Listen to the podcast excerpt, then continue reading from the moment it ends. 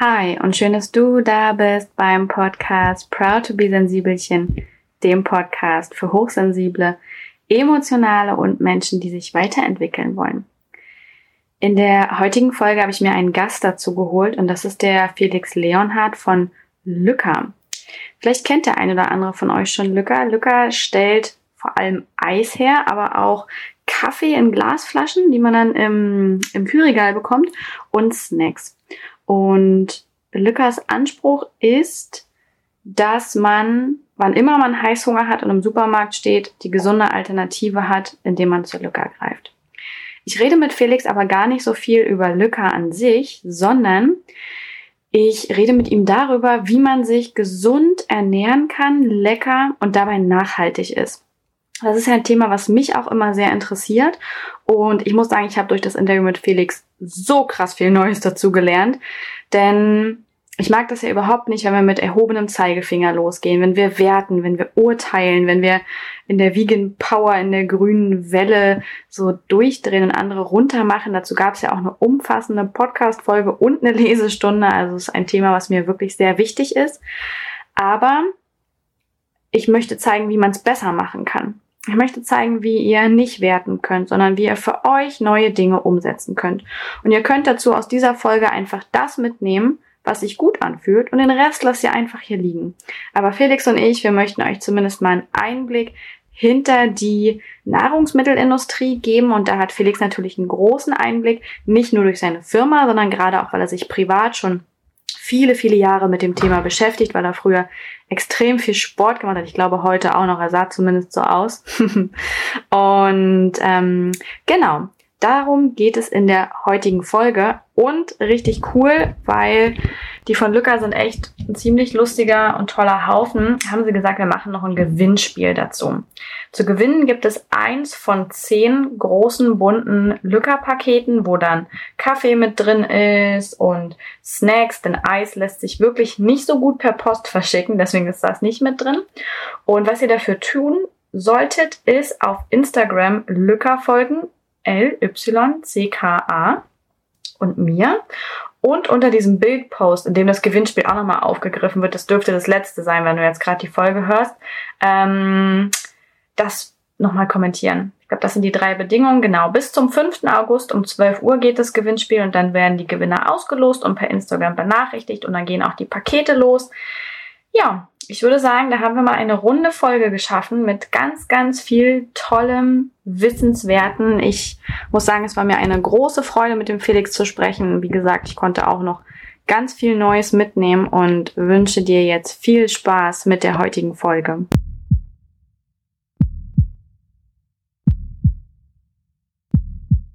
Und natürlich ist diese Folge gesponsert von uns von unseren Online-Kursen zum Thema Abgrenzung und Selbstfürsorge. Ein kleiner Hörkurs zum Thema Abgrenzung, mit dem du lernen kannst, wie du dich besser abgrenzt, wie du Nein zu anderen sagst und damit Ja zu dir selbst und ein größerer Videokurs zum Thema Selbstfürsorge. In dem geht es um das krude Wort Selbstliebe und wo du die eigentlich findest, um Werte und Bedürfnisse, um dem mehr Raum geben zu können und um deine alten Glaubenssätze, die du wirklich nicht mehr brauchst. Wenn du magst, dann komm gern rüber auf proudtobesensibelchen.de und schau dir gern unsere Online-Kurse an.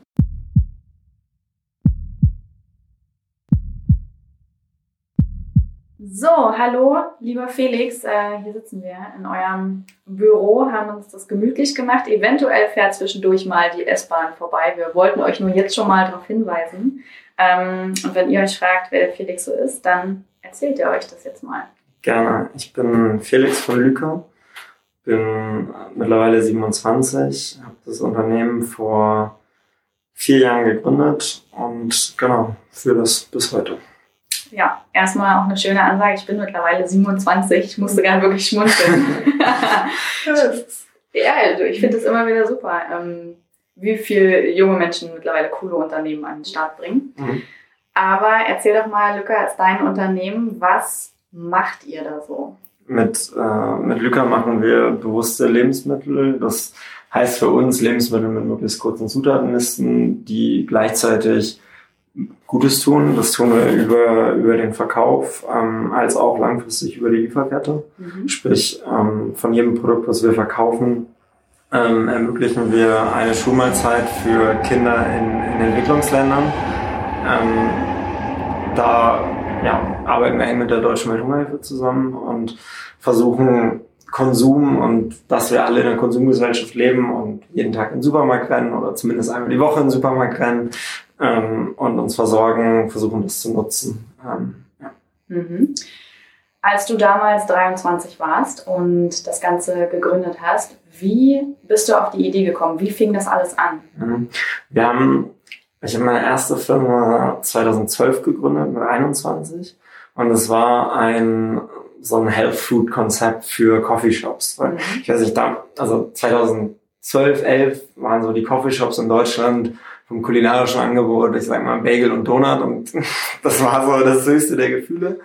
Und die Idee dahinter war zu sagen, das, was jetzt eigentlich gerade Trend wird, Richtung Frühstücksjoghurt, Bowls quasi, ähm, auch wenn wir es damals nicht Bowl genannt haben, ähm, Smoothies, Frozen Joghurts, ein Gesamtkonzept quasi, was wir als Tresen in, in Coffeeshops reingesetzt haben. Und das war die erste Gründung parallel zum dualen Studium.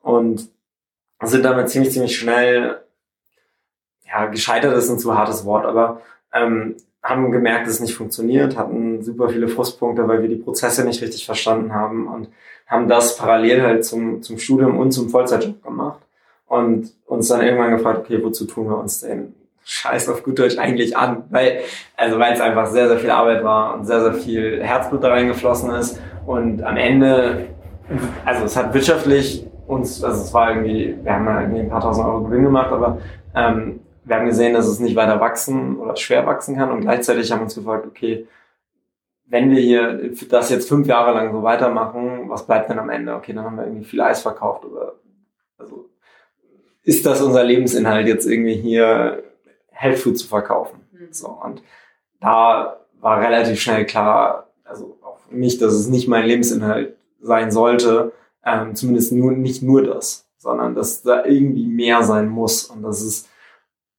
ja, dass da, dass da irgendwie ein tieferer Sinn hinter, hinter sein muss und nicht nur geile, irgendwie lifestyleige Produkte, sondern da muss irgendwie mehr zukommen. Und das war Sommer 2013 und dann wirklich viel damit beschäftigt, was treibt uns an, also ich zusammen mit zwei guten Freunden damals gegründet, was motiviert uns, was sind Themen und für mich war immer gute Lebensmittel und kurze Zutatenlisten war immer schon ein Thema, seitdem ich 14 bin, super, super viel Sport gemacht und ähm, viel also versucht, Profi, Profikiter zu werden. Das hat nicht so gut geklappt. Ähm, aber das war die Motivation für gute Lebensmittel und immer diese Frustration. Ich muss bei jeder Zutat ein bisschen hinten drauf gucken, ob nicht noch doch noch irgendwo Glucose, Fructose-Sirup mhm, drin steckt. Genau. Und ähm, quasi die Nährwerte sind doof und irgendwie, also es gab, also zum Beispiel Eis habe ich eigentlich nie, gar nicht mehr gekauft, weil es einfach nur noch, also immer nur künstliche Produkte gab und ähm, das war von meiner Seite aus so die, die Initialzündung ähm, für, die, für die Gesamtgründung, aber dann auch im Sommer 2013 immer mehr dieses Thema, okay, ich kann eigentlich im Supermarkt nicht, ja, nicht einfach mal schnell was Gutes kaufen so. Und dann die, ja, dieses, diese Frustration mit, okay, warum tun wir das ja eigentlich? Und durch Kitesurfen viel in, in ähm, Entwicklungsländern gewesen, ähm, viel Zeit einfach in Regionen verbracht, wo die westliche Konsumgesellschaft das komplette, also ein absolutes Kontrastprogramm ist.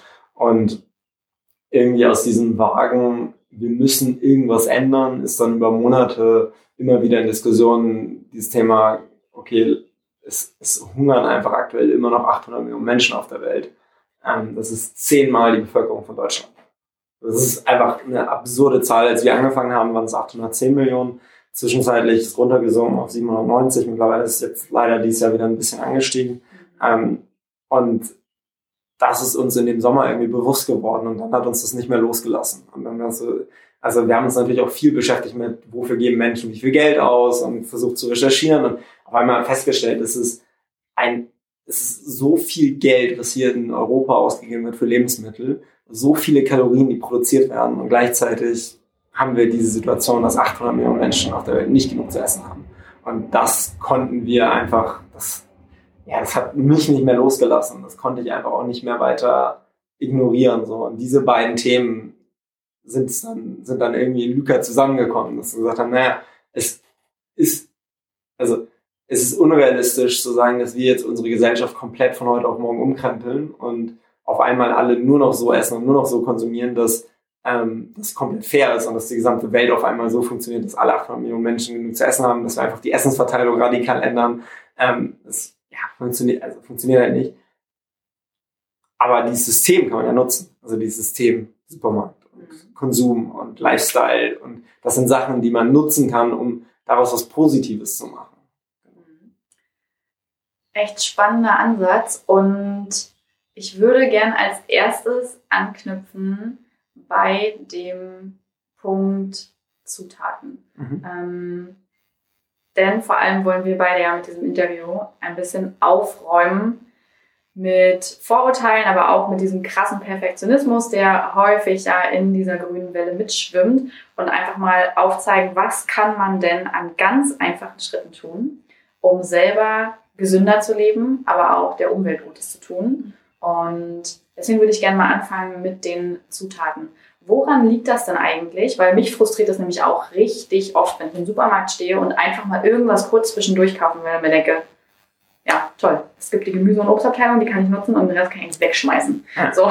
Ja. Ähm, woher kommt das dann oder was ist denn das Problem, dass so viele andere Lebensmittel so extrem viel Zusätze, versteckte Zucker, Farbstoffe und sonst was beinhalten? Wo kommt das her? Das tatsächlich aus einem, aus einem industrialisierten Mindset im Sinne von, also wenn man Lebensmittel als Produkt sieht, und das ist ähm, gestern eine schöne Diskussion dazu gehabt, ist ein Lebensmittel ein Produkt oder ist eigentlich das Wort Produkt schon zu, ähm, zu negativ, weil quasi Lebensmittel, ein Mittel zum Leben, irgendwie mhm. ganz schönes, ganz schönes Wort und Produkt ist quasi so, ja, Produkt. Mhm. Ähm, fand ich ganz spannend, weil dieser Mindset, das ist ein Produkt und ähm, das muss möglichst kostengünstig, möglichst vor allen Dingen effektiv, äh, effizient hergestellt werden. Das heißt, man hat in den 60er, 70er Jahren einfach immer die Produktionswege, also gerade auch in Deutschland, wenn man sich so klassische Keksproduktionen oder ähm, anguckt, dann, dann sind die immer größer geworden und dann geht's da wirklich um Feintuning. Wie kann ich diese Straße weiter optimieren? Wo die Kekse durchwandern? Wie kann ich die noch schneller machen? Wie kann ich die noch besser machen? Wie kann ich die noch effektiver machen? Und ähm, da gibt es teilweise sehr, sehr viel nachhaltige, sinnvolle Sachen, so dass irgendwie der Keksteig, der abgeschnitten wird, wieder neu benutzt wird und so, was irgendwie auch jeder zu Hause so macht, dass man es wieder neu aufrollt. Ähm, aber auch natürlich so Sachen wie, ah, okay, ich kann da einfach ein bisschen Glucose-Fructose-Sirup reinmachen und ähm, ein bisschen Luft reinpumpen und spare mir dann am Ende 20 Prozent meiner Inhaltsstoffe. Und das sind 20 Prozent Kosten, die ich spare. Mhm. Und ähm, da ist, also ich, ich muss sagen, also betriebswirtschaftlich ergibt es mega viel Sinn. Sozusagen, okay, wie optimiere ich so eine Produktionsanlage, wie nutze ich die möglichst effektiv, wie kann ich entlang dieser Straße die Produkte quasi optimieren. Aber es ist genau dieses Mindset nicht, wie kann ich das beste Produkt für den Menschen machen, sondern wie kann ich das beste Produkt für die Maschinen machen, mhm. damit die das bestmöglichst verarbeiten. Also zum Beispiel im Eisbereich ganz klar, ähm, Mono- und Diglyceride von Speisefettsäuren ist so ein ganz, ganz klassisches Bindemittel, ist in jedem Eis drin, was kein Bio-Eis ist. Ähm, macht das Eis einfach cremig, egal was sonst drin ist. Und ähm, dadurch viel, viel einfacher industriell das, das zu produzieren. Und das ist der, ja, so der, der Treiber, der da ganz, ganz oft hintersteckt. Und natürlich auch das Thema, muss man auch sagen, so ein bisschen Kundenerwartung, gerade Farbstoffe und Aromen, weil, also damit haben Produzenten angefangen, um quasi Risiko rauszunehmen, weil eine Erdbeerernte ist nicht immer gleich, eine Blaubeerernte ist nicht immer gleich und ähm, tatsächlich erwarten wir als Kunden, dass das Produkt immer gleich schmeckt. So, wenn ich jetzt keine Aromen reinnehme, dann, also unsere Produkte haben keine Aromen, bei unserem Blaubeer sind 24% Blaubeeren drin, trotzdem schmeckt das mal viel, viel fruchtiger und mal weniger fruchtig, weil es sind halt echte Blaubeeren. Und das Risiko wollen halt natürlich größere Unternehmen eventuell nicht haben. Vor allen Dingen auch ist die Erwartung halt auch oft gewesen, es muss immer gleich schmecken. Okay, das heißt also zum einen ist es quasi vor allem der Geldfaktor aus Herstellersicht, aber auch, ähm, finde ich, im gleichen Atemzug ja unsere Kundenverantwortung, denn offensichtlich sind wir ja häufig auch nicht gewillt, mehr Geld zu bezahlen, sondern wir wollen ja auch, ist mir damals vor allem aufgefallen äh, bei der Debatte, als Pferdefleisch in unserer Fleisch, in unseren Fleischprodukten war, als alle aufgeschrien haben und aber schon auch dieser bittere Beigeschmack war, okay, ihr möchtet gern gehacktes für einen Euro kaufen und wundert euch dann, was drin ist. Das spielt hier, glaube ich, auch mit rein. Und das passt ja auch zu dem, was du sagst. Der Kunde erwartet, dass es bitte immer gleich aussieht, immer gleich schmeckt und wenn das Mindesthaltbarkeitsdatum abläuft, dann, oh mein Gott, es ist verseucht, wir müssen genau. es wegwerfen. Ja. Ähm, das heißt also, auf der einen Seite kann ich als Kunde schon das unterstützen, indem ich sage, okay, für gutes Essen nehme ich auch etwas Geld in die Hand, weil mir das meine Gesundheit zum Beispiel allein schon wert ist. Und ich bestehe nicht darauf, dass die gleiche Farbe hat. Wie ist es denn bei euren Kunden? Äh, kommen dann, also ist denen das klar oder kommen da schon Rückfragen, wie es hat letztes Jahr ganz anders geschmeckt? Nee, also da, da kommen auf jeden Fall auch, auch Rückfragen, gerade wenn du Schwankungen hast in einem Produkt. Also wenn jemand irgendwie immer Blaubeer kauft und sagt, mhm. irgendwie war die, war das anders diesmal. Das, das kommt schon. Ähm, das versuchen wir auch Teil unserer, also das ist auch Teil unserer Kommunikation zu sagen, ey, das ist ein natürliches Produkt und da sind Schwankungen drin. Mhm. Ich um, um den Punkt von dir nochmal aufzugreifen, dass dieses, die Macht, die man als Kunde hat, mhm. ist unglaublich groß. Also so ein Supermarkt funktioniert darüber, also die wichtigste Kennzahl für einen Supermarkt ist, wie viele Produkte verkauft er pro Woche pro Markt. Mhm. So, das heißt, wenn du als ein Kunde ein Produkt kaufst in der Woche, dann ist es quasi eine einer Drehzahl auf dem Produkt. Mhm. Keine Ahnung, kaufst unser, unser blaue Eis oder wie auch immer. Ähm, und mit ab einer, also ab einer Zweier- oder Dreier Drehzahl sind es schon teilweise gute Drehzahlen. Das heißt, tatsächlich können zwei, drei Kunden bestimmen, dass gute Produkte im Laden bleiben oder ob sie rausfliegen. das heißt, diese, diese Macht vom Kunden ist einem, glaube ich, oft nicht bewusst. Ähm, und gleichzeitig ist auch, also natürlich ist der Stellenwert von Lebensmitteln in Deutschland noch im Vergleich zu anderen Ländern einfach sehr gering. Also es ist einfach, muss man einfach, der Prozentsatz, den wir für Lebensmittel ausgeben, ist der geringste in Europa vom Einkommen. Ja. So, und das erwächst, erwächst stark zum Glück, aber er ist trotzdem, trotzdem sehr, sehr gering. Und ähm, das ja, ist eine Einstellung, die sich nach und nach, nach und nach ändert. Und was ich immer spannend finde, ist, dass es tatsächlich auch, also der es geht ja nicht darum, viel Geld, also dass man irgendwie viel Geld für Lebensmittel ausgeben muss, sondern die Idee zu sagen, ich schätze Lebensmittel wert und ich bin deswegen auch bereit, mich damit zu beschäftigen und mir irgendwie ein Bewusstsein zu schaffen, was ich eigentlich esse. Und mhm. ähm, ja. Wahrscheinlich ja auch so ein Massepunkt, ne? Also zum Beispiel fällt mir persönlich ein von Lebensmitteln, die ich günstig eingekauft habe. Ähm, keine Ahnung, gerade früher so eine Tüte Gummitiere oder so die isst man ja auch einfach so weg, teilweise ohne drüber nachzudenken. Heute, mittlerweile bin ich jemand, der auf den Markt geht und dann da irgendwie einkauft. Und zum Beispiel, wenn ich da dann mir eine geile Fenchelknolle kaufe, dann, dann zelebriere ich die auch richtig beim Kochen. Ja. So irre sich das anhört, aber das ist ja auch ein ganz anderes Gefühl, was da mitschwingt dann. Auf jeden Fall. Und ich glaube, dass das, also für, für mich ist so ein bisschen diese, ich möchte dir auch, selbst wenn du quasi noch zu diesem quasi du rennst in den Supermarkt, hast einen Hieper auf was Süßes und willst einfach nur irgendwas Geiles, mhm. dann, also das ist, ich glaube, dass das einfach immer passieren wird. So, da, da bin ich einfach, ähm, ich wünschte mir, dass wir alle Teil irgendwie solidarische Landwirtschaft machen und dass wir da alle, aber das, also halte ich für sehr, sehr unrealistisch, dass das so in der so, so insgesamt funktioniert. Deswegen für mich ist quasi, ich möchte dir in dem Moment, in dem du diesen Hyper hast, soll da ein Produkt stehen, was du mit gutem Gewissen kaufen kannst. Ob das von Lyca ist oder von dem anderen, ist erstmal egal. Aber dann muss erstmal ein Produkt stehen, wo du sagen kannst, geil, ich kann jetzt damit kurz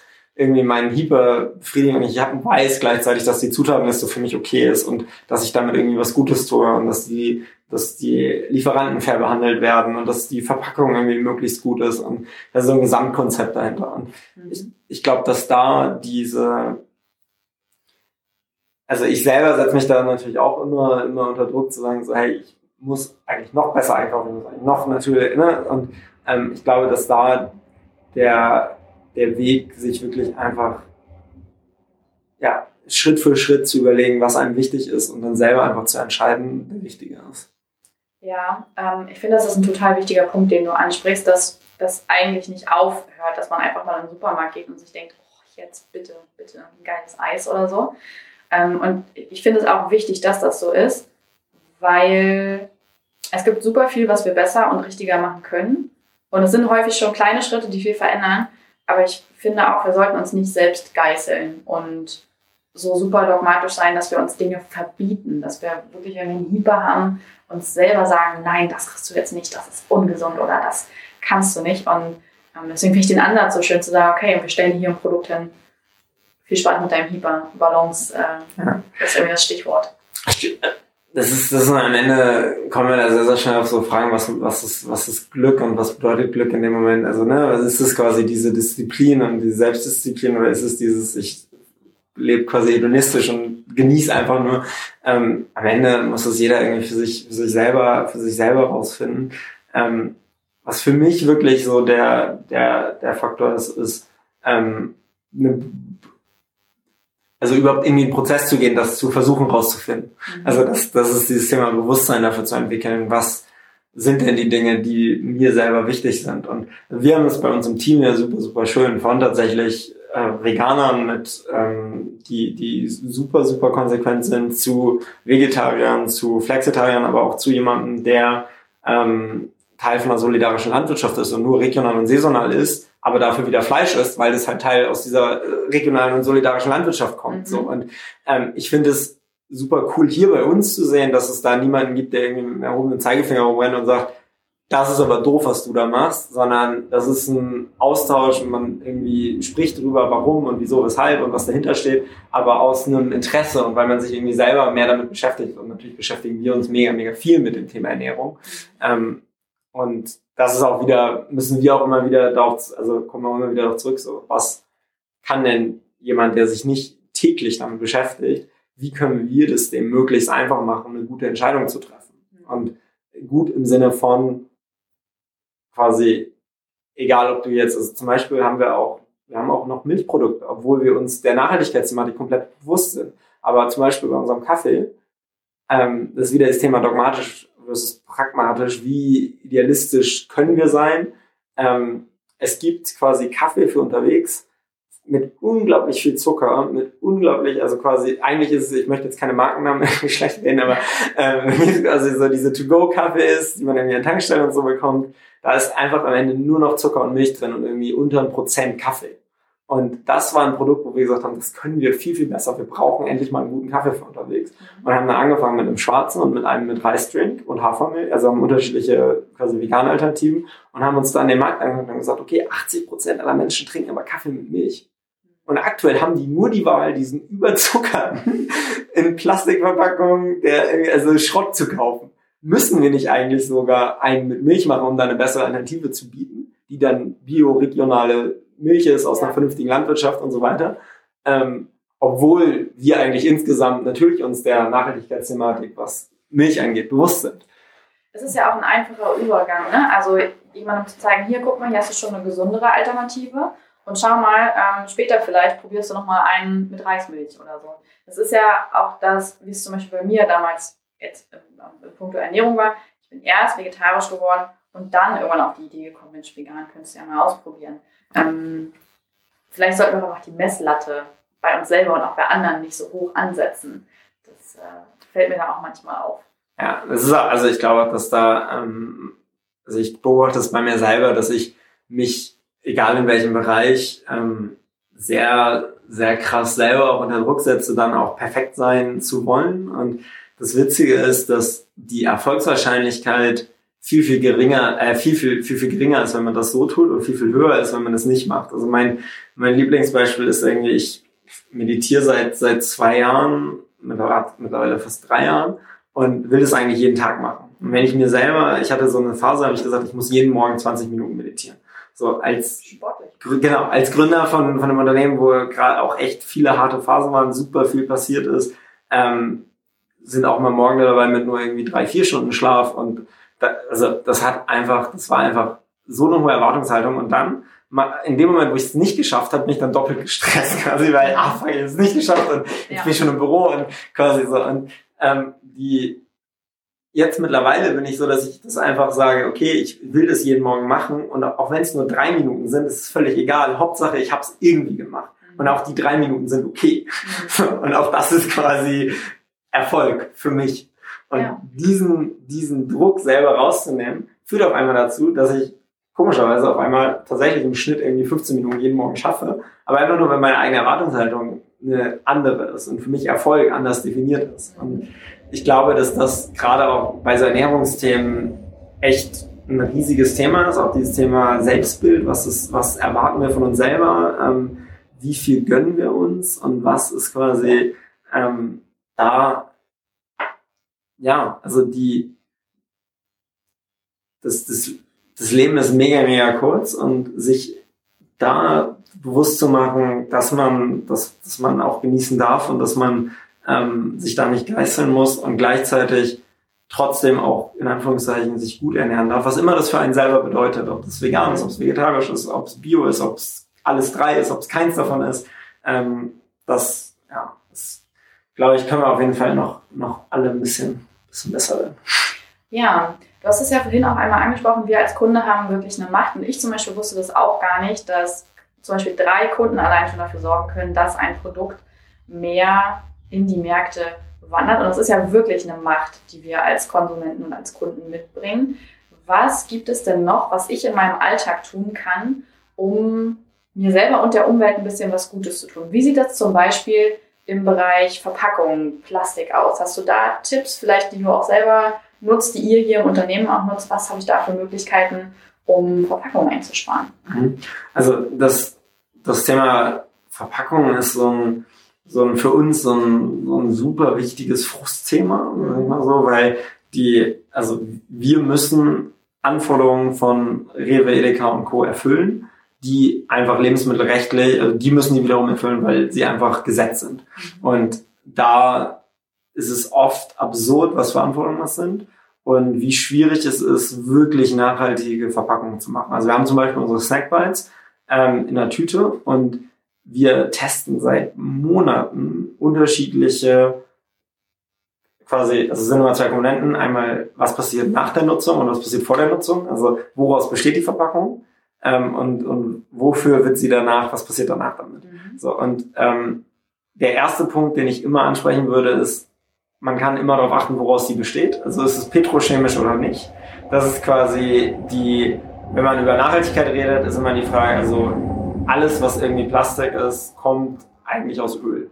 Und das ist, ähm, das heißt, da, unabhängig davon, was nach der Nutzung damit passiert, ist das erstmal der, der erste große Hebel, den ich irgendwie als Konsument habe, zu überlegen, welche Lieferkette steht dahinter? Wer produziert dann? Wie viel Plastik? Was, ja, was ist so? Und da hat, also, wir haben als Deutsche im letzten Jahr, ich glaube, die Zahl ist, war, war, ich habe die genaue Zahl nicht im Kopf, es 1,7 Milliarden oder 1,7 Millionen weniger Plastiktüten verbraucht als im letzten Jahr. So. Und das, das ist, das ist ein Faktor für Leute, die Plastiktüten produzieren, sich zu überlegen, okay, ich brauche ein neues Geschäftsfeld.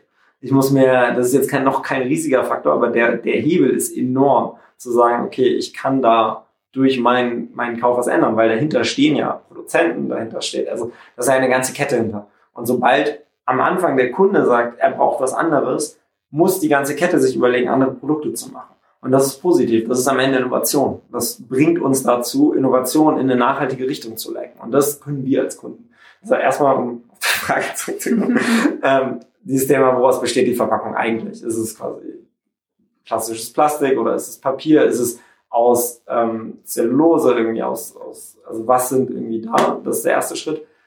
Das kann man oft sehr, sehr schwer rausfinden, ganz offen ehrlich. Das ist mega, mega schwierig. Deswegen würde ich da immer auf Richtung Papier, Glas, quasi Sachen, wo man einfach grundsätzlich schon mal weiß, die eigentlich nachhaltig sein müssten, ist immer noch keine Garantie. Es gibt auch super, super viele Plastikfolien, die Papieroptik haben.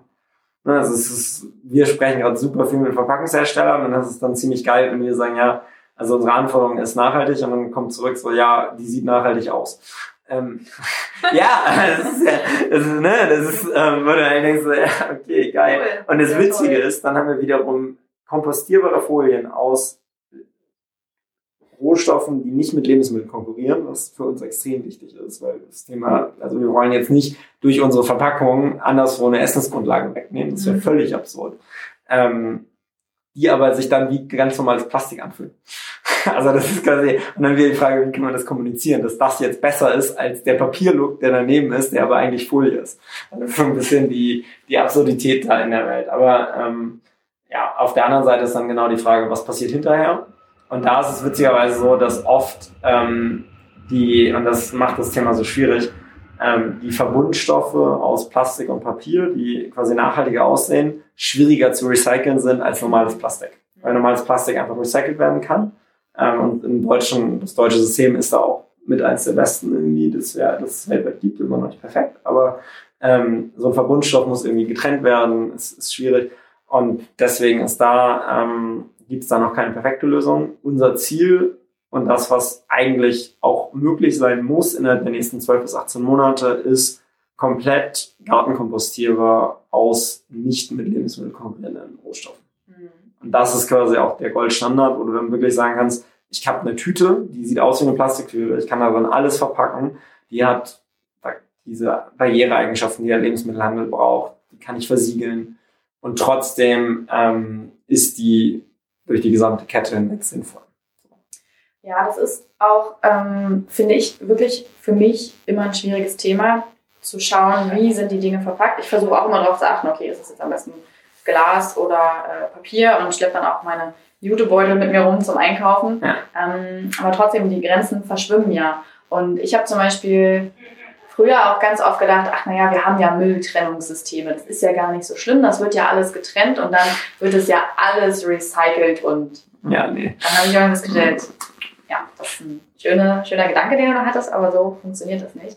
Ähm, besonders bewusst geworden ist mir das zum Beispiel nochmal auf Bali. Ich war ähm, früher jetzt ein paar Monate auf Bali und gerade in der Regensaison ähm, sind wir, eine Freundin und ich, einmal an einen Strand gefahren, der total einsam und abgelegen sein sollte. Und da haben wir natürlich gesehen, was wirklich dann auch passiert. Also die touristischen Strände werden natürlich viel sauber gehalten. Da sind ja auch immer Beach Cleanups, ne? da laufen dann irgendwie schöne weiße Menschen rum und sammeln irgendwie so ein bisschen Müll ein. Und das ist ja auch gut, dass das passiert. Aber an diesen Stränden, wo das nicht gemacht wird, da hat man das ganze Ausmaß mal gesehen, wo auch unser Plastik landet. Klar, es wird viel recycelt, aber es landet viel auch immer noch im Meer. Ähm, was habe ich dann noch so für, für, für Möglichkeiten? Also gibt es irgendwas, also eigentlich kann ich vor allem nur darauf achten, Glas, Papier, Jutebeutel, denn es wird nicht deklariert, oder? Auf, auf, die Verpackung muss nicht deklariert werden, aus was sie besteht, oder? Nee, die muss nicht deklariert werden, aus was es besteht. Ähm, wir sind, also wir ähm, arbeiten da mit einigen, einigen Food-Startups jetzt zusammen, wirklich zu gucken, okay, gibt es eine Möglichkeit, A, da auch irgendwie eine Art von Siegel aufzubauen, dass man das quasi mhm. kennzeichnet, auch die Folien, die quasi nachhaltig sind, zu zeigen, mhm. hey, das ist eine gute Folie hier, ja. ähm, ist aber noch wirklich, also ist so ein, bei jedem Produkt hier bei uns ein Thema, wo wir wie immer wieder hart in die Diskussion gehen und sagen, können wir das verantworten, so wie wir es jetzt verpacken oder nicht? Ähm, ich bin, ich surfe seitdem ich irgendwie laufen kann und ähm, ja, ist konstant für mich ein riesiges, riesiges Thema, ähm, wo die Lösung da ist, aber gerade auch zum Beispiel der Gesetzgeber eigentlich die Macht hat, es zu ändern, weil die, es gibt nachhaltige Folien, die diesen Ansprüchen gerecht sind. Ähm, wir müssen jetzt gerade quasi erstmal unsere Produkte zwölf Monate liegen lassen, um zu gucken, sind die auch noch in zwölf Monaten gut. das heißt also, wir müssen quasi und für uns als Startup gleichzeitig müssen wir auch überleben. Also wir müssen auch irgendwas verkaufen. Und das ist so der, das ist der Struggle quasi zu sagen so, wir haben, wir müssen jetzt echt warten, weil ansonsten ähm, können wir nicht garantieren, dass das wirklich auch noch in zwölf Monaten versiegelt ist. Mhm. Ähm, ich würde sagen, als Kunde tatsächlich, das was du auch machst, zu sagen, okay, ich gehe halt auf den Wochenmarkt, ich gehe halt in Unverpacktläden, ich, das sind Sachen, die super, super wertvoll sind und ich wünsche mir, und das ist immer so ein bisschen der innere Zwiespalt bei uns, dass wir immer, das, das ist das Idealbild während wir aber gleichzeitig Produkte für, also lifestyleige Produkte machen für den Alltagskonsum, für, für den Hyper. Ich renne mal kurz schnell in den Supermarkt. Ich, du, ich glaube auch im Supermarkt und ähm, kauf Schokoladen und Eis und Chips ja. und äh, erfreue mich dann daran auch ganz, ganz doll. Ja.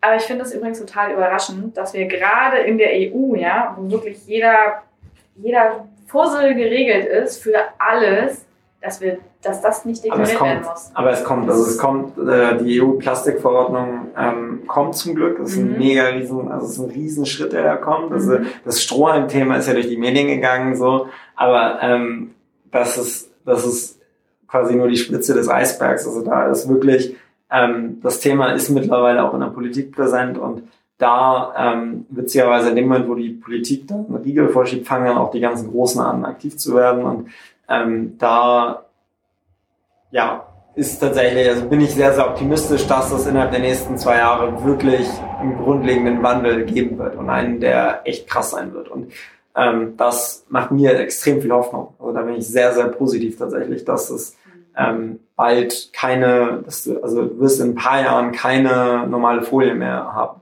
Einfach weil, sobald wir das zum Beispiel hinbekommen, der Druck, und das ist wieder die Macht vom Konsumenten, wenn quasi auf einmal dieses Plastikthema ist so ein präsentes Thema und wenn auf einmal die Drehzahlen von Produkten, die in nachhaltigen Folien sind, steigen und besser sind als die von Produkten, die nicht in diesen Folien sind, dann fangen sofort alle Firmen an, diese Folien zu wollen. Und dann ist wiederum die Frage, funktioniert die Produktionskapazität, funktioniert das System, ist die Produktion wirklich nachhaltig? Ähm, das ist dann wieder was, was super, super kritisch ist, dass es dann auch damit überwachsen kann. Mhm. Aber es ist ein Anfang dann. Genau, und das ist aber wieder dieses Thema Macht von Konsumenten, weil darauf wirklich diese gesamte Lieferkette aufgebaut ist. Vom Handel, also warum listet der Handel gerade Startups? Weil es überall in den Medien ist, weil es überall, der Handel macht es nicht aus Nettigkeit, sondern der Handel macht es, um Geld zu verdienen. Und weil wir als Menschen irgendwie coole, innovative Produkte wollen, macht der Handel das jetzt auch und will das jetzt auch. Und wenn wir nachhaltige Produkte wollen, dann macht das auch der, macht das auch der Handel. Und das gilt von, ich sag mal, das gilt ja nicht nur für den Lebensmittelbereich, das gilt ja auch für den Fashion-Bereich, das gilt für jeden Bereich. In dem Moment, wo eine, wo eine Nachfrage da ist. Und das ist das Tolle an dem, Wirtschaft, an, dem, an dem Wirtschaftssystem und genauso natürlich auch das Negative an dem Wirtschaftssystem. Wenn wir, wenn wir billig, billig, billig verlangen, kriegen wir billig, billig, billig. Und das ist, das ist die, mit diesem berühmten Spruch, ein, ein Volk hat immer die Regierung, die es verdient. Ich glaube auch, dass wir die Produkte haben, die wir verdienen. Hm. Ja, leider ja.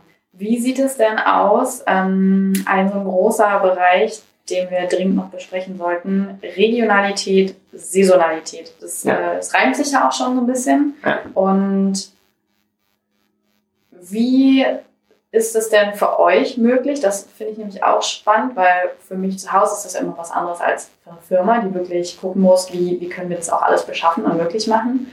Ähm, was habe ich da als Kunde für Möglichkeiten und wie setzt ihr das zum Beispiel um? Wie geht ihr das an? Mhm. Also wir, für uns ist es, also theoretisch ist es unmöglich, muss man sagen. So, ne? Also ähm, das, das ist gerade auch, wenn wir ähm, so in den, in den Produktionen sind und so, das ist ähm, eigentlich ein Thema, was nicht gehen sollte. Und ähm, ganz offen und ehrlich, bei vielen Produkten geht es auch einfach noch nicht. So, das liegt einerseits an den Produkten, die wir machen. Kaffee ist jetzt nicht besonders regional, so ist natürlich saisonal, aber da gibt es Jahresernten. Ne? Also das ist quasi klar. Ähm, gleichzeitig ist für uns dieses Thema,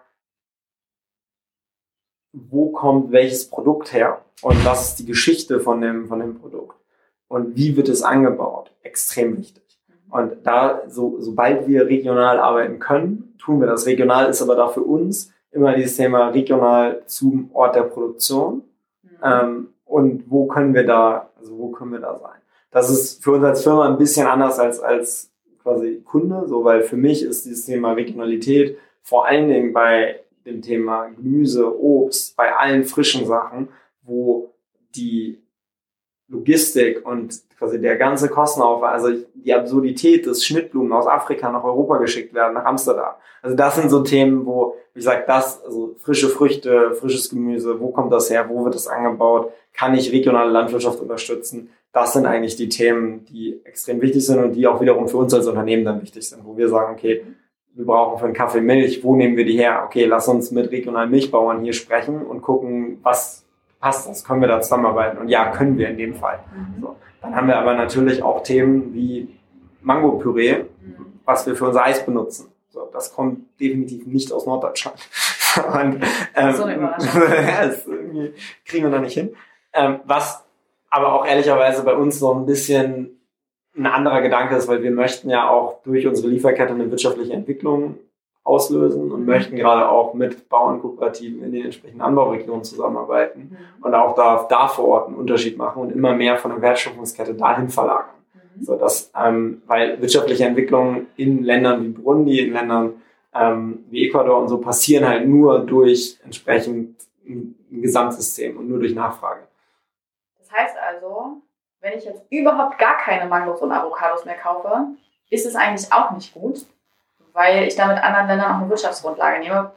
Clever wäre es dann zu schauen, okay, vielleicht kaufe ich jeden Tag eine Mango für mich persönlich und wo kommt sie dann genau her? Ne? Was, was trägt sie vielleicht für ein Gütesiegel? Also ich würde ich würde genau, ich würde genau das, ich, ich würde es halt dieses Wort gut ist halt einfach schwierig in dem Zusammenhang, weil mhm. das einfach immer ein Werturteil. Also mhm. ich, ich, am Ende muss jeder so so essen, wie sie oder er er möchte. Ähm, für mich ist es einerseits quasi das subjektive, persönliche. Ich mag halt Mangos. Ich finde Mangos super super lecker. Ich möchte halt auch eine Mango essen und ähm, ich möchte nur, dass der Bauer, am, am, der, der die Mango am Ende anbaut, fair bezahlt ist, dass es dem gut geht und dass ich weiß, dass diese, dass diese Frucht vernünftig behandelt wurde und dass der Bauer vernünftig behandelt wurde, dass er einen fairen Preis dafür bekommen hat, von dem er auch sinnvoll leben kann, mhm. dass der Boden irgendwie vernünftig angebaut wurde, nicht pestizidverseucht ist, dass das Wasser bei dem nicht pestizidverseucht ist, ähm, dass quasi seine Kinder eine vernünftige Bildung bekommen können. Also so, das sind quasi die Themen für mich ich verstehe das auch, wenn jemand sagt, ich esse keine Mangos und ich esse keine Avocados. Haben wir tatsächlich auch jemand bei uns im Team, so konsequent ist und sagt, ich esse nur regional, saisonal, alles, was aus meiner solidarischen Landwirtschaft kommt. Und das ist auch super, super gut. Und davor habe ich extrem hohen Respekt. Nur, das ist wieder diese Frage, also, möchte, also ich glaube nicht, dass das der richtige Weg für jeden ist. Und das ist nicht quasi dogmatisch zu sagen, so, du musst es jetzt so machen, sondern es gibt keinen perfekten Weg irgendwie zu sagen, jetzt ist so und so viel Mangos oder so und so viel Avocados, sondern es ist eher dieses, es ist eher dieses, genieß das, was du möchtest und womit mhm. du dich gut fühlst und triff bewusste Entscheidungen, was du tust. Und dann kannst du halt auch bewusst sagen, okay, ich kaufe gewisse Avocados, wo ich weiß, wo sie herkommen, ich kaufe gewisse Mangos, wo ich weiß, wo sie herkommen und ich genieße sie auch und das ist auch okay so und das ist auch gut so.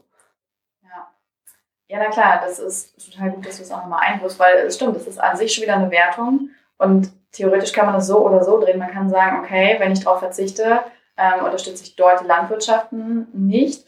Ähm, man kann natürlich genauso sagen, okay, aber wenn ich jetzt Mangos, egal wo sie angebaut wurden und wie toll das gemacht wurde, kaufe, hinterlasse ich einen mächtigen CO2-Abdruck. Genau. Also es ist ja und, und das zeigt, das ist ein schönes, das ist ein schönes Beispiel. Ne? Genau, das ist ein schönes Beispiel, um, um zu zeigen, Dogma ist immer, ist immer falsch. Und wenn wir den geringsten, wenn wir am nachhaltigsten sein würden, also das wird jetzt super, super hart klingen, aber nachhaltig ist, wenn wir gar nichts tun. Und theoretisch aufhören zu leben in dem Moment. Weil das ist quasi kein CO2-Footprint, kein Verbrauch. Also, ähm, aber das ist dann, also so ein, so ein absolutes, so ein absolutes Negativbild und so eine, die Menschheit als, als der Parasit der Erde, der die Erde kaputt macht. Und daran glaube ich halt nicht. Und das ist vielleicht bin ich da zu naiv, vielleicht bin ich zu optimistisch. Wir haben sicherlich die Erde oft kaputt gemacht und wir machen sie auch regelmäßig noch weiter kaputt. Ich glaube aber auch an die Kraft der Menschheit, daraus Gutes zu machen und daraus Gutes zu bewegen. Und glaube auch daran, dass wir gemeinsam in die richtige Richtung laufen können. Und das zum Teil jetzt auch schon erstaunlich schnell dann wiederum passiert. Mhm. Also es ist so, ähm, ich finde es immer, man wird ständig mit Negativmeldungen bombardiert und die alle Trends, die wir haben, ja, es hungern noch 800 Millionen Menschen auf der Welt und das ist mega, mega krass. Das ist aber gleichzeitig die geringste Zahl prozentual, die wir je hatten.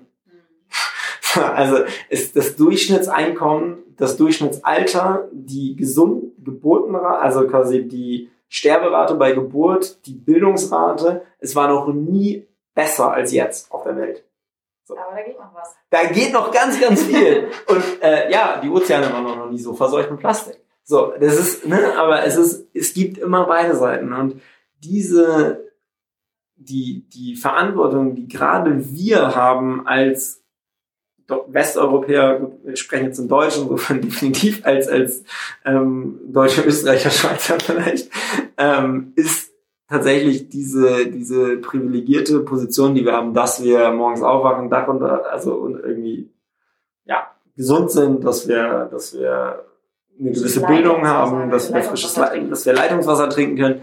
Ähm, das, sind, das sind Dinge, die auch zum Beispiel, das ist auch ein riesiger Antrieb für mich zu sagen, wofür nutze ich meine Zeit? Und die Zeit, die wir hier haben, zu nutzen, um daran was zu ändern, aber das halt nicht mit dem, wir kriegen, also so, ich frage mich immer, wir kriegen so Facebook-Kommentare wie, ähm, ja, das Eis schmeckt ja gut, aber dass ihr mich irgendwie zwingt, äh, dabei was zu spenden, das finde ich ja irgendwie nicht so cool. Oder ähm, so, ja, dass jetzt von eurem Eis 11 Cent irgendwie an, also dass ihr mit, dass ihr 11 Cent von dem Eis spendet und dadurch euch irgendwie als Weltverbesserer aufspielt, da müsst ihr euch schon noch mehr Mühe geben. So, und das ist halt genau das, wo ich, wo ich halt anfange, ein bisschen, bisschen zu schmunzeln, weil das so genau diese, ja, dann macht, also es ist besser nichts zu tun, als irgendwas zu tun. Und also wir behaupten gar nicht, dass wir perfekt sind. Ganz im Gegenteil. Wir wissen, dass wir in ganz, ganz vielen Dingen, zum Beispiel Packaging und so, überhaupt noch nicht die perfekten Lösungen haben. Mhm. Ähm, gleichzeitig, hey, die 11 Cent bedeuten in Burundi aufgrund von dem Kaufpreis und aufgrund der, von, der, von der Kaufkraftunterschied wirklich einen krassen Unterschied. Und in Summe sind es halt mittlerweile 1,4 Millionen Schulmahlzeiten, die wir da ermöglicht haben. So, und eine Infrastruktur, die da aufgebaut wurde, mit Schulgärten, mit, so, und das ist eine, und natürlich ist das nicht perfekt. Burundi ist ein super, super armes Land, in dem politisch gerade super, super viel auch in die falsche Richtung geht. So, aber das ist ähm, irgendwie kein Grund, nicht anzufangen. Also das ist kein Grund, nichts zu tun. Ja, ähm, ein guter Bekannter von mir, der Jakob, sagt immer, eins ist größer als null. Ja. Und auch ein kleiner Schritt ist schon ein wichtiger Schritt. Und was ich daran noch, also was ich mhm. daran geil finde, ist sogar noch, also ich würde sogar noch einen weitergehen und würde sagen, 0,1 ist unendlich viel mehr Prozent als 0. Mhm. Also es ist quasi die prozentuale Steigerung von 1 auf 0. Kannst du ja nicht berechnen. Also, äh, aber das ist einfach, das ist ja einfach so ein krasser Unterschied von 0 zu 1. Und ja, den sollte man halt, also den können wir halt alle tun. Ja, auch wenn es nur kleine Schritte sind. Ne? Ich, ich glaube auch zum Beispiel daran, dass wenn wir so dogmatisch daran gehen, und so verurteilend sind und wertend und ähm, dass wir dann auch die Leute eher abschrecken und am Ende weniger leisten können, als wenn alle so ein bisschen mitmachen und jeder in seinem Bereich. Ich glaube nämlich auch, dass äh, der, der alles richtig macht, der möge dann bitte wirklich den ersten Stein schmeißen. Äh, auch, ich kann das nicht. Und ich glaube, das kann auch wirklich niemand, dass man im Bereich Fashion, Lebensmittel, Wohnen, äh, Reisen, Transport, was auch immer, alles richtig macht. Weil dann kannst du wirklich eigentlich nur am Äquator von Früchten leben, die vom Baum fallen, in deiner aus Palmen gebauten Hütte. Ich glaube, das wäre, und bitte verreise nicht. Also das ja, wäre die einzige ja. Möglichkeit, ähm, wie man dem Planeten überhaupt nicht schadet. Und selbst dann hätte man dem Planeten geschadet, wenn man aus Blättern noch eine Hütte baut, aber das geht jetzt zu weit. Ähm, ja, im Zweifel, wie kriegst du dann Strom, muss es dann egal. Ja. Genau, es, es geht halt einfach nicht. Ähm, und deswegen geht es, glaube ich, eher darum, wie können wir als Menschen nicht als Plage angesehen werden, sondern wie können wir schauen, dass wir im Einklang mit der Natur mehr leben. Auf jeden Fall. Das wäre es ja irgendwie. Auf jeden Fall im, im Einklang und vor allen Dingen im also auch in, in diesem Bewusstsein für, füreinander und für Gesellschaft und quasi die, für mich ist es dieses, dieses Wertschätzen von, von anderen Menschen und auch von Lebensmitteln und von, also am Ende ist es Wertschätzung. Also, und ähm, wenn ich etwas wertschätze, dann genieße ich es auch ganz anders und dann gehe ich auch anders damit um. So, und das fängt bei, weil sie Lebensmittel an, das geht aber zu anderen Menschen, das geht zu Fashion, das ist eigentlich in jedem Bereich immer dieses Thema, Wertschätzung von dem, mit dem ich, von dem Moment. Und das ist unglaublich, unglaublich, da, da sind wir unglaublich mächtig, auch einfach von heute auf morgen alles zu ändern, weil es einfach nur unsere eigene Wahrnehmung in vielerlei Hinsicht ist. So. Ja. Und sehen wir das als super negativ an, wo wir gerade stehen und sagen irgendwie, ja, das geht alles vor die Hunde?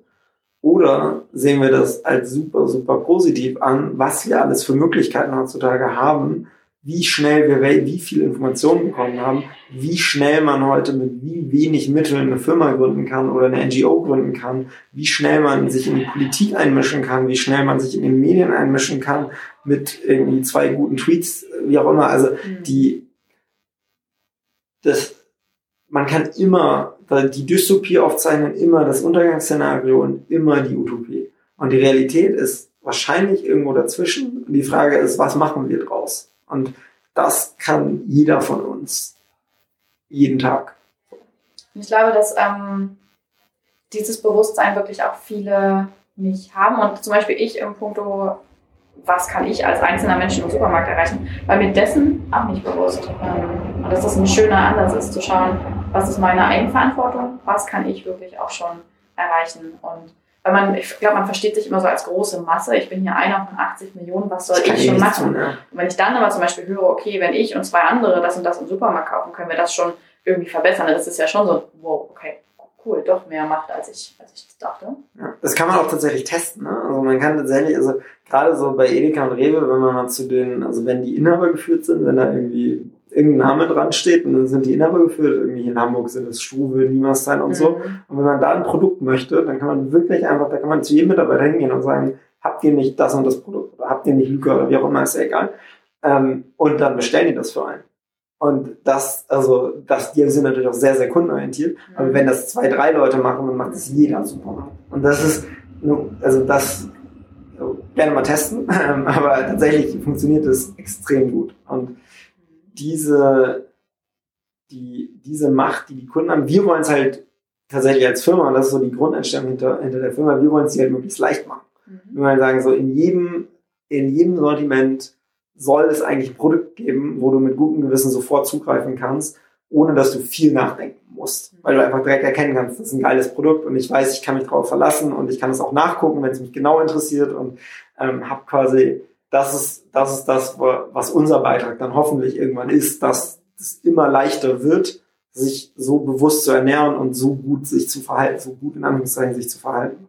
Und ja, das ist, gucken wir mal, was da noch geht, aber das ist ja auch wirklich nochmal, glaube ich, ein wichtiger Ansatz, bevor wir jetzt zum Ende kommen. Äh, dieser Gedanke, du beschäftigst dich natürlich sehr, sehr viel damit, einfach weil es auch dein Firmeninhalt ist. Ähm, manch anderer beschäftigt sich damit privat, weil es ihm wirklich wichtig ist. Aber nicht jeder Mensch hat immer die Zeit, alle Lebensmittel, alle Verpackungen, alles zu recherchieren, ob die Firma denn jetzt auch wirklich gut ist und ob sie wirklich hält, was sie verspricht. Und ich glaube, gerade deswegen ist es so wichtig, diese Produkte zu schaffen, bei denen man wirklich einfach weiß, okay, go for it, da ist jetzt alles in Ordnung mit. Ja. Und auch tatsächlich dieses ähm, Thema einfach Ehrlichkeit im Sinne von, ich weiß, die bescheißen mich nicht. Mhm. Und das ist so, ähm, die, die, da kann ich nachgucken, was daran jetzt gut ist und was daran jetzt, jetzt nicht so gut ist. Ich glaube am Ende, dass zum Beispiel 80 Prozent der Menschen, die unser Eis kaufen, gar nicht wissen, was wir alles tun. Sondern die kaufen es einfach, weil es irgendwie cool aussieht und weil es irgendwie lecker ist. Und, und weil es ja viele, viele vegane Sorten auch gibt. Und das findet man noch nicht so oft im Supermarkt. Natürlich noch ganz viele andere coole Sachen hat, aber ähm, trotzdem ist, glaube ich, einfach nur da so auch dieses Thema, naja, es ist ja auch, auch die Menschen, die es nicht wissen, ermöglichen ja mit uns Schuhmahlzeiten. ja, ähm, wir sind da auch ein bisschen subversiv und äh, nutzen dann auch den Konsum von Leuten, die nicht wissen, dass wir sozial sind und dass wir irgendwie Gutes tun wollen. Eine gute Tat am, am Tag und nicht mal darum bewusst. Ey. Ja. Toll. Was möchtest du denn, oder erstmal die Frage, wo findet man euch denn überall? Also welche Supermärkte, wo, kann man Lücker kaufen und sich glücklich machen? Ähm, eigentlich, jetzt darf ich wieder nichts Falsches sagen, aber unser Eis kriegt man deutschlandweit, Rewe, Alnatura, Dens, Kaufland, Edeka. Edeka ist noch am spärlichsten, aber tatsächlich eigentlich in all diesen Märkten. Jeder dieser Märkte kann bestellen. Das heißt, äh, falls das dabei nicht ist, kann man wirklich fragen und ähm, oder auch uns einfach eine kurze, kurze Message schreiben und wir kümmern uns dann drum. Ähm, unser Kaffee und unsere Snacks, das ist gerade noch im Aufbau, es wird noch ein bisschen dauern, bis die überall sind, aber auch tatsächlich dann immer als erstes bei Dance und Alnatura mhm. ähm, und dann Rewe, ähm, Edeka und ja, das sind so unsere, unsere Stammkunden. Ähm, natürlich alles, was nicht Eis ist, auch, auch online, ähm, wobei das ehrlicherweise sinnvoller ist es, im Supermarkt zu kaufen, was das Thema Logistik und Nachhaltigkeit angeht. Mhm.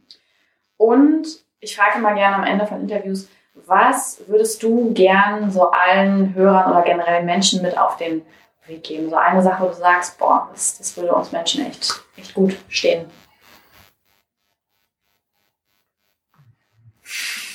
Denke ich, denke ich eine Sekunde drüber nach, bevor ich die Gelegenheit äh, einfach so, die, die Gelegenheit muss ich muss ich sinnvoll nutzen.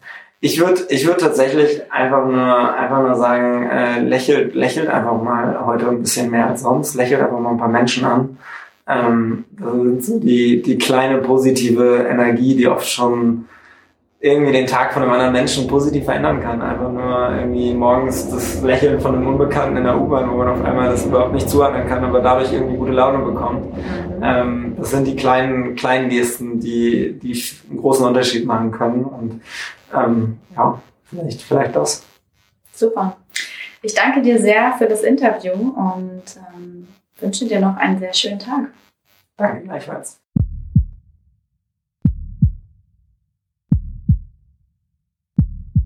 Was eine Wahnsinnsfolge mit Felix. Ich muss sagen, wir saßen da im Meetingraum, Büro, Schrägstrich, alles, als weg.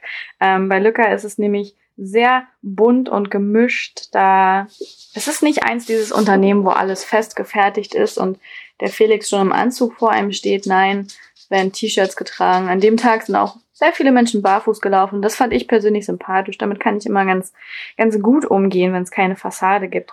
Genau, die S-Bahn fuhr vorbei, aber das hat sogar mich als Sensibelchen überhaupt nicht gestört, weil das, was Felix zu erzählen hatte, fand ich wirklich doll, doll spannend.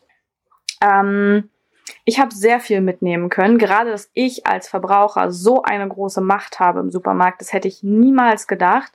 Und ich danke Felix sehr für seine Zeit. Ich danke dem Team Lücker für das tolle Gewinnspiel für euch, dass ihr dann noch mehr für euch mitnehmen könnt.